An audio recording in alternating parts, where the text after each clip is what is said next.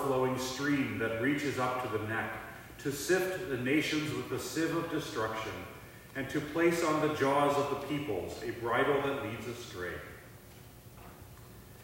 You shall have a song as in the night when a holy feast is kept, and gladness of heart as one as when one sets out to the sound of the flute, to go to the mountain of the Lord, to the rock of Israel. And the Lord will cause his majestic voice to be heard, and the descending blow of his arm to be seen, in furious anger and a flame of devouring fire with a cloudburst and storm and hailstorms. The Assyrians will be terror stricken at the voice of the Lord when he strikes with his rod. And every stroke of the appointed staff that the Lord lays on them will be to the sound of tambourines and lyres. Battling with a brandished arm, he will fight with them. For a burning place has long been prepared. Indeed, for the king it is made ready its pyre made deep and wide with fire and wood in abundance. The breath of the Lord, like a stream of sulfur, kindles it. Woe to those who go down to Egypt for help and rely on horses, who trust in chariots because they are many, and in horsemen because they are very strong. But do not look to the Holy One of Israel or consult the Lord and yet he is wise and brings disaster. He does not call back his words, but will arise against the house of the evildoers and against the helpers of those who work iniquity. The Egyptians are man and not God, and their horses are flesh and not spirit. When the Lord stretches out his hand, the helper will stumble, and he who is helped will fall, and they will all perish together. For thus the Lord said to me, As a lion or young lion growls over his prey, and when a band of shepherds is called out against him, he is not terrified by their shouting or daunted by their, at their noise. So the Lord of hosts will come down to fight on Mount Zion and on its hill. Like birds hovering, so the Lord of hosts he will, will protect Jerusalem. He will protect and deliver it he will spare and rescue it. Turn to him from whom people have deeply revolted, O children of Israel. For in that day everyone shall cast away his idols of silver and his idols of gold, which your hands have sinfully made for you. And the Assyrian will fall by a sword, not of man. And a sword, not of man, shall devour him. And he shall flee from the sword and his young men shall be put to forced labor.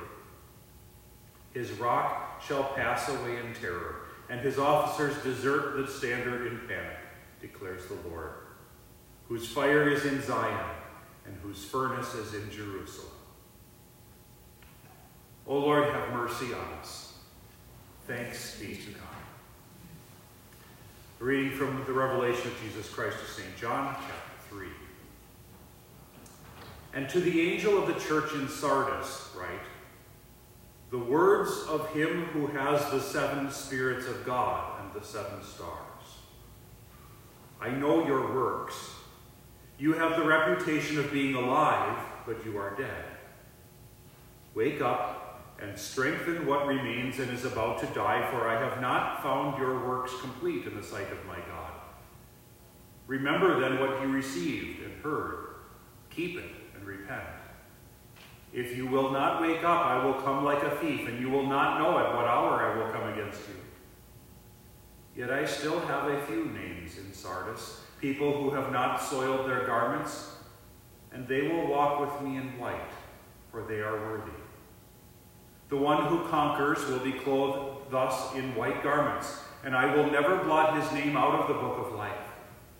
I will confess his name before my Father and before his angels. He who has an ear, let him hear what the Spirit says to the churches.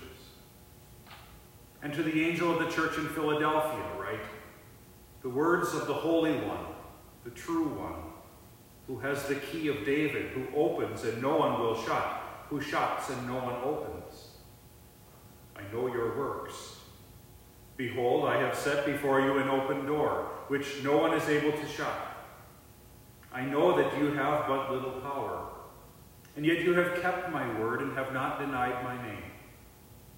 Behold, I will make those of the synagogue of Satan, who say that they are Jews but are not, but lie. Behold, I will make them come and bow down before your feet, and they will learn that I have loved you. Because you have kept my word about patient endurance, I will keep you from the hour of trial that is coming on the whole world to try those who dwell on the earth. I am coming soon. Hold fast what you have, so that no one may seize your crown. The one who conquers, I will make him a pillar in the temple of my God. Never shall he go out of it, and I will write on him the name of my God and the name of the city of my God the new Jerusalem, which comes down from my God out of heaven, and my own new name. He who has an ear, let him hear what the Spirit says to the churches. And to the angel of the church in Laodicea, write the words of the Amen, the faithful and true witness, the beginning of God's creation. I know your works. You are neither hot nor cold nor hot. Would that you were either cold or hot. So, because you are lukewarm, and neither hot nor cold, I will spit you out of my mouth. For you say, I am rich, I have prospered, and I need nothing, not realizing that you are wretched, pitiable, poor, blind, and naked. I counsel you to buy from me gold refined by fire, so that you may be rich, and white garments, so that you may clothe yourself, and the shame of your nakedness may not be seen and salve to anoint your eyes so that you may see. Those whom I love, I reprove and discipline. So be zealous and repent. If anyone hears my voice and opens the door, I will come into him and eat with him. Behold, I stand at the door and knock. If anyone hears my voice and opens the door, I will come into him and eat with him and he with me. The one who conquers, I will grant him to sit with me on my throne, as I also conquered and sat down with my Father on his throne. He who has an ear, let him hear what the Spirit says to the churches. O Lord, have mercy on us. Thanks be to God. Behold, the days are coming, says the Lord when I will raise up for David a righteous branch.